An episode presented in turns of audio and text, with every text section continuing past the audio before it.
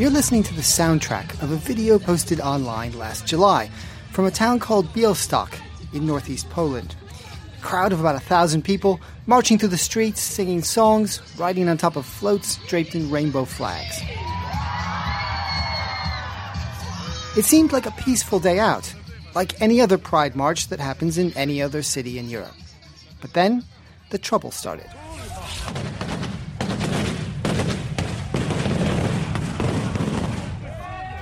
And we have this Białystok March where uh, it was the first time we've seen such a big violence where the normal citizens, normal people was uh, throwing stones onto us.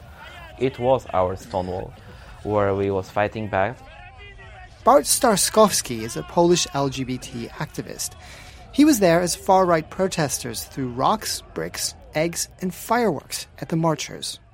And I think it was like the worst thing ever when I remember this Białystok March. A lot of people have the trauma until today because it was like we've seen the fight, we've seen the war on the street, we've seen like the people who was there and uh, wanted to stop the march. The rock throwers were emboldened by a law passed in the region and in cities across Poland against LGBT ideology. LGBT, of course, stands for lesbian, gay, bisexual, and transgender. What those laws actually mean is a bit fuzzy, but they've contributed to a climate of fear. On that day in July, there were mass arrests. 70 people were charged with crimes. I think that this was like the worst violence ever against LGBT people. And right, right now we are the enemy.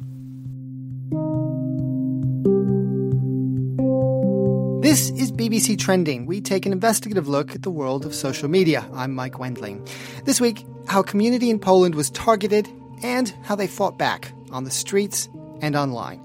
Ben Hunte is the BBC's LGBT correspondent. He's been in Poland reporting on this story. Hi, Ben. Hello.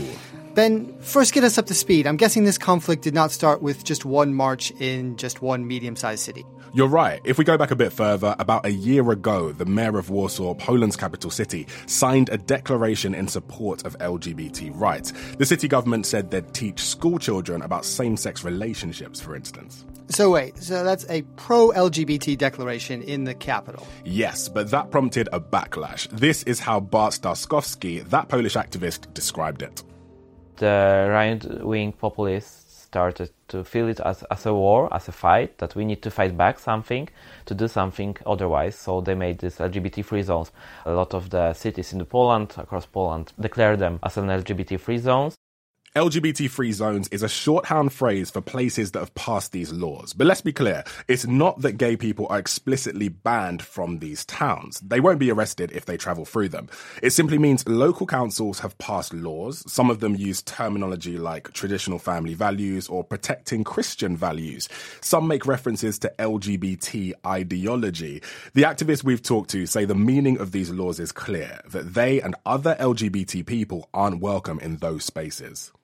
So the pro LGBT declaration by Warsaw sets off a chain of events, like you say, a backlash. That's right. Some activists who have been keeping track of this say that more than 80 towns, or up to a third of local councils in Poland, have passed some kind of law against so called LGBT ideology. So I've got my laptop in front of me here, and there's an interactive map made by two activists that shows all of the towns that have adopted an LGBT free zone. It's called the Atlas of Hate.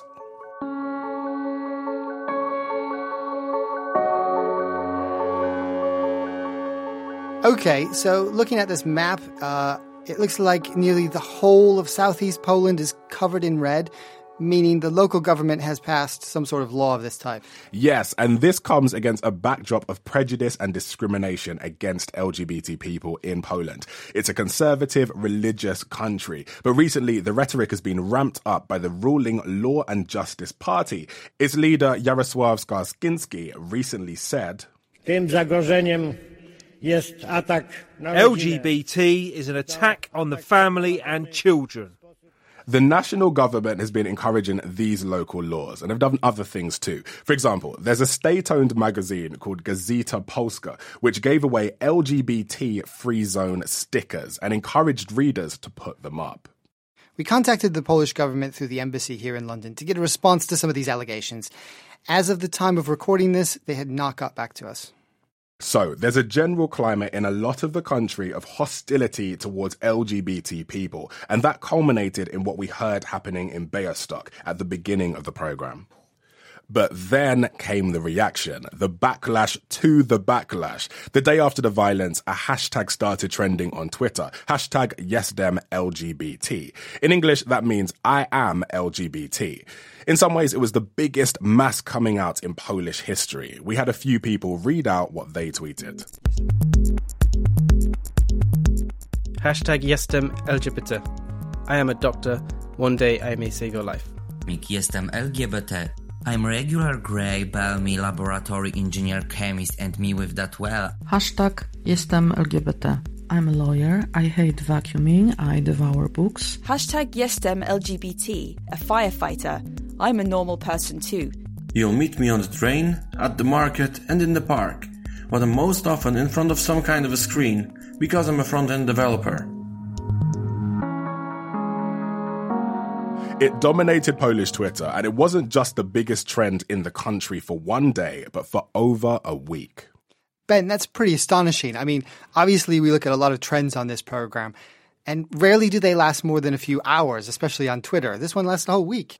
Tens of thousands of people were expressing their frustration and trying to just reinforce the message that they were just normal citizens like anyone else. Here's the activist Bart Staszewski again after the Pride March, after this whole media attention about us, on that focus on us, we was sick about situation in Poland and we made the Twitter action where we put the hashtag JestemLGBT, that means that hashtag I'm LGBT, that we show up, come out as a normal persons after the Twitter campaign, there was a lot of buzz. The story attracted the attention of the European Parliament, which voted to condemn the local anti LGBT laws.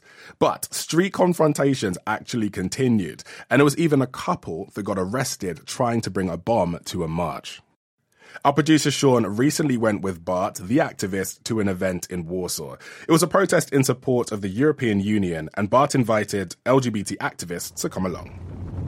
So you organise this rainbow, uh, this uh, pride, this sort of LGBT. But you event. mean yeah, a co yeah. So like you you you made it on Facebook for more LGBT people to go to the already yeah. established. Yeah, I made this this event. Yeah. I uh, after you told me, I think I thought this is quite a good idea to have co- to collect everyone in one place and then to go somewhere uh, like in a group there were 10,000 people in attendance, and Bart's group totaled about 100 people. They were right at the back with a giant rainbow flag.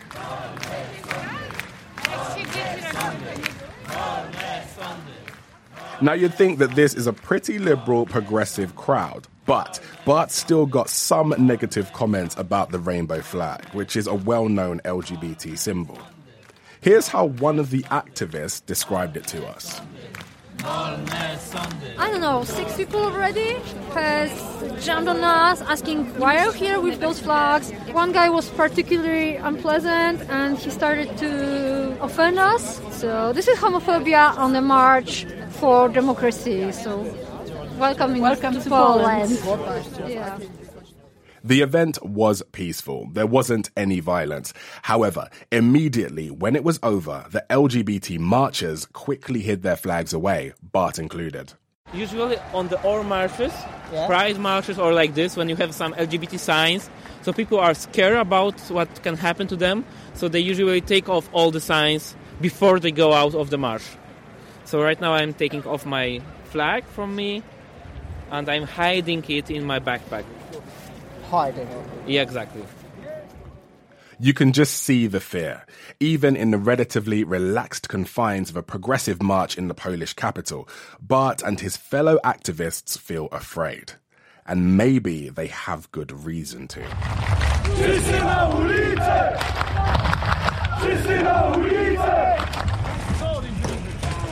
This is a protest by a far right group who organize counter demonstrations. And they're also active online, of course. Even when hashtag JestemLGBT or I am LGBT was trending, there was a rival hashtag, hashtag JestemHetero or I am heterosexual. The people pushing it were mostly against the activists. One far right group is called All Polish Youth. They're a nationalist group that believe that LGBT people pose a threat to what they call traditional family values. Martosz Marwa is their spokesperson. We believe that this LGBT ideology is wrong. They can do whatever they want in their private area, in their homes, but uh, please do not come to the streets because we'll protest against this propaganda and we'll do anything and everything to ban this. So this group only tolerates people if they're in the closet, they're hiding the fact that they're LGBT. Yes, and they go further than that. They take this kind of language to the streets. They use their Facebook page to schedule counter demonstrations against equality marches. At one of them last year, a group of them dressed entirely in cleaning gear, including latex bodysuits, rubber gloves, face masks, and brooms. The event description read, we will wash LGBT. We will save families. This is an event where we will show our opposition to the promotion of harmful social trends. We will decontaminate our city and rid it of the disease called LGBT ideology. And as the march commenced, they followed behind, brushing the streets where the marchers had stepped. Now, an event like the one that the All Polish Youth set up would appear to break Facebook's rules, specifically the network's rules against hate speech, which they define as, quote, a direct attack on people based on what we call protected characteristics. And one of those protected characteristics is sexual orientation. We approached Facebook and they said, We are investigating these groups and urge people to report any content they are concerned about. Our work against organised hate is ongoing, and we will continue to review individuals, organisations, pages, groups, and content against our community standards. We put it to the all Polish youth that their Facebook event was designed to whip up hate. I don't think so. We just try to to show our opinion about this, and that's all. The stance of the all Polish youth is clear and quite extreme. If you are LGBT and you express anything about your sexuality or gender in public, they do not want you in Poland. We do not want them. We don't want any LGBT organizations or people walking the streets on the pride parades or uh, do some propaganda in the schools, in the medias, and so on, because we don't want our kids watching this kind of ideas and ideology. For Bart the activist, the local laws, along with groups like the All Polish Youth, led him and many others to consider action, even leaving the country. A lot of people leave Poland because they feel bad, so they just leave Poland, live the simple life. Me and my boyfriend, we are also thinking to leave Poland someday because it's hard and sometimes you just don't believe that it will change so it sounds like here's an issue that's in the background for LGBT people in Poland all the time. Since Poland is a member of the European Union, they have the legal right to move to any other country in the EU. Now, it's a bit difficult to go anywhere in Europe right now due to the coronavirus, but in general, in normal times, it's pretty easy, and Poles of all sorts have settled in many other countries throughout Europe. Yes, and the perception is that a lot of other countries, particularly in Western Europe, are a lot friendlier towards LGBT people. Pod figurą, a diabła ma za skórą! Pod figurą, a diabła ma za skórą! I wanted to see for myself what life is like on the ground. So I went to Poland recently and I spent some time with Bart at a protest, of course. And I was also with Martin. He's a Pole who left years ago because he felt he just couldn't live his life as a gay man in Poland. So we're at a protest today. What is it like for you being here now that you live in the UK? Actually petrifying to be fair. And just looking at this, he's actually quite scared to think that, you know, next moment, in the next few minutes, someone could just come in and punch me. Yeah. So not not a nice feeling. Martin seemed very out of place at the protest, which was being held against a priest who had previously talked about a so called rainbow plague. Martin hadn't been in this kind of environment before. There were police surrounding the church and so on. Bart, however, was very much in his comfort zone as an organizer, and he even gave a speech on how he won't leave. This is my country. I will stay here and I will not move. Afterwards, we got both of them to sit down and discuss their situations. We've been speaking to a lot of LGBT people who have left. Obviously, some have stayed. But which way do you think is best? But. Uh, I think it will be best for them to stay here.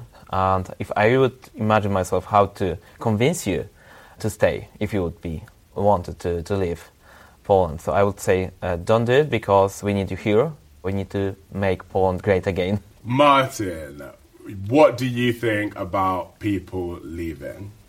I think it's slightly easier to actually go um, and have the life that you deserve. I would advise people to go, come back when the country is ready. They also disagreed about the impact of hashtag JestemLGBT. Martin called it just another form of slacktivism. In other words, sort of lazy online activism where people might sign a petition or click on something to share it, but otherwise not do a whole lot. Yep, that's right.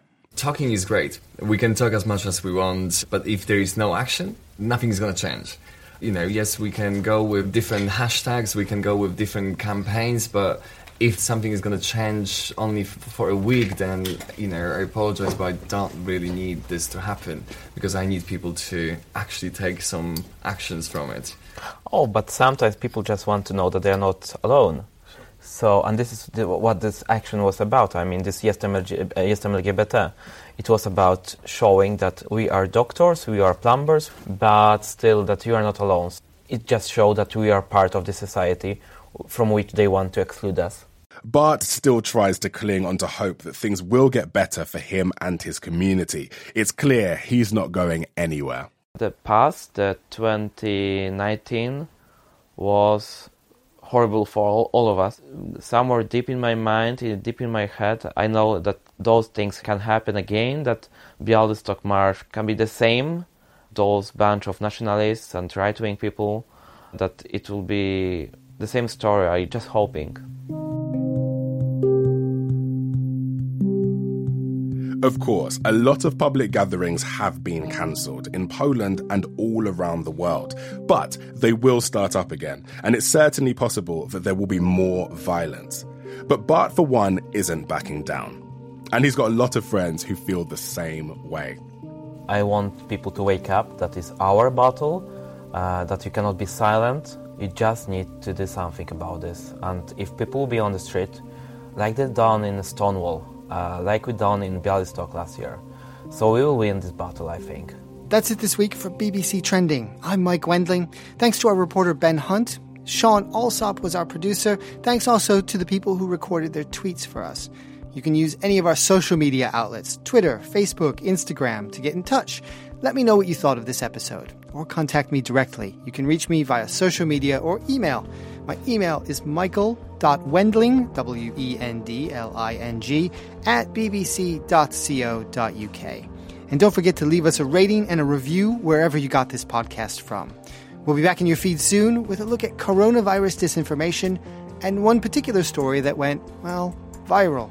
Until then, stay safe and thanks for listening. And if you're looking for other podcasts, may we recommend this one from our colleagues here at the BBC World Service. Okay, Houston, we've had a problem here. Disaster on a spacecraft 200,000 miles from home. You've just had a big explosion and you don't know what caused it. Confusion back on Earth. Nothing made sense in those first few seconds. And three astronauts in mortal peril. We were not confident we were going to get the crew back. It's going down. We're losing it. The inside story of how NASA brought Apollo 13 back from the brink of catastrophe.